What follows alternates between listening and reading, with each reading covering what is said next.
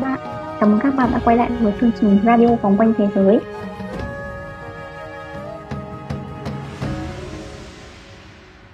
Chúng mình là Phượng và Chuột, những người sẽ đồng hành với các bạn trong chương trình ngày hôm nay. Chào các bạn, hôm nay các bạn hãy cùng mình và Phượng bắt một chuyến xe về tuổi thơ nhé. Từ khi còn bé, không ai từng không nghe câu chuyện về bộ ba hàng Nga, chú Cụi, Thỏ Ngọc. Hàng Nga là nữ thần cây quản cung trăng, chú Cụi luôn ngồi chăm sóc cây đa, còn Thỏ Ngọc sẽ giả thuốc tiên, cứ mỗi dịp trung thu, họ sẽ rời khỏi gốc cây đa thân thương để phương pháp bánh trung thu, lồng đèn và những món quà xinh xắn cho các bạn nhỏ. Theo tác giả hội hè lễ Tết của người Việt, Thỏ Ngọc là biểu tượng của người có đức thiện theo quan niệm Phật giáo. Hình ảnh Thỏ Ngọc liên quan đến sự tích hàng Nga sống trên cung trăng. Đây cũng là con vật dùng chày giả thuốc trường sinh, coi sóc cung quản hàng. Văn hóa của người Việt lưu truyền rằng trước cụ trong một lần đánh nhau với cọp đã tìm được cây thuốc cải tử soàn sinh. Sau đó anh đem về chồng để chữa bệnh cho vợ và dân làng. Tuy nhiên, vì một lần đảng chí quên lời chồng dặn, người vợ đã làm cho cây cùng chú cuội bay lên trời. Từ đó chú cuội ở trên cung trăng với cây quý. Các bạn sẽ khá bất ngờ đó. Thì chỉ có chú cuội là nhân vật trong văn học dân gian Việt Nam thôi.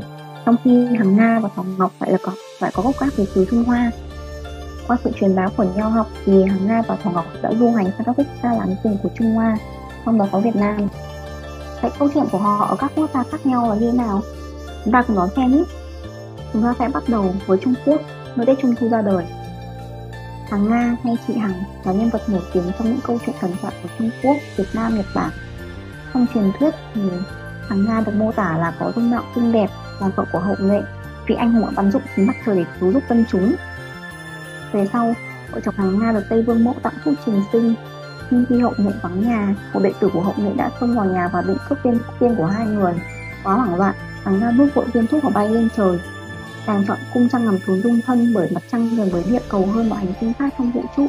Nghĩa nàng có thể trông thấy chồng mỗi ngày. Hậu nghệ biết vợ đã ra đi thì rất đau lòng. Mỗi rằm trung thu, chàng lại bày biện những món bánh kẹo và trái cây hàng Nga thích trên bàn thờ để tưởng nhớ người vợ yêu dấu. Theo văn hóa phương Đông, thì từ xa xưa có một cặp phó tu luyện đắc đạo thành tiên đến diện kiến ngọc hoàng thực đế. Khi tới nam thiên môn đôi thỏ bụng thấy hàng nam bị thái bạch kim tinh áp giải cung trăng. Cảm động với câu chuyện về thứ bắt tính mà phạm luật trời của hàng nga. Thỏ tiên đã phải với con út lên cung trăng để bầu bạn với nàng. Thỏ út ngày ngày dạ thuốc tiên trên cung trăng và nhìn về mái nhà xưa của một ngôi dung thế. Trong khi ở Trung Quốc, Hàn Quốc và Việt Nam, Hàng Nga là người cao quản cung trăng, thì ở Nhật Bản, họ có một truyền thuyết khác. Chắc hẳn nhiều bạn đã biết đến câu chuyện cổ tích nổi tiếng của Nhật Bản Công chúa trong bóng che rồi phải không nè? Người Nhật tin rằng trên cung trăng có cả một bộ lạc người đang sinh sống, có thể hiểu họ là thần tiên, thay vì chỉ ba nhân vật như trong chuyện dân gian của các nước khác. Công chúa Kaguya xuất thân từ bộ lạc này trước khi nàng lánh nạn ở gia đình người đốn tre. Đôi lúc các nghệ sĩ hay coi nàng công chúa trong bóng che và Nga là hai nhân vật tương ứng với nhau đó. Dĩ nhiên, trong văn hóa dân gian Nhật Bản, Thỏ Ngọc cũng sống trên cung trăng cùng với bộ lạc đã kể trên. Nhưng thay vì giả thuốc tiên, bạn ấy giả mochi, một loại bánh gạo nếp truyền thống của Nhật Bản. Do thời gian có hạn nên mình xin phép được tạm biệt các bạn ở đây. Hẹn gặp lại các bạn trong những số kế tiếp của Radio Vòng Minh Thế Giới nhé. Tạm biệt.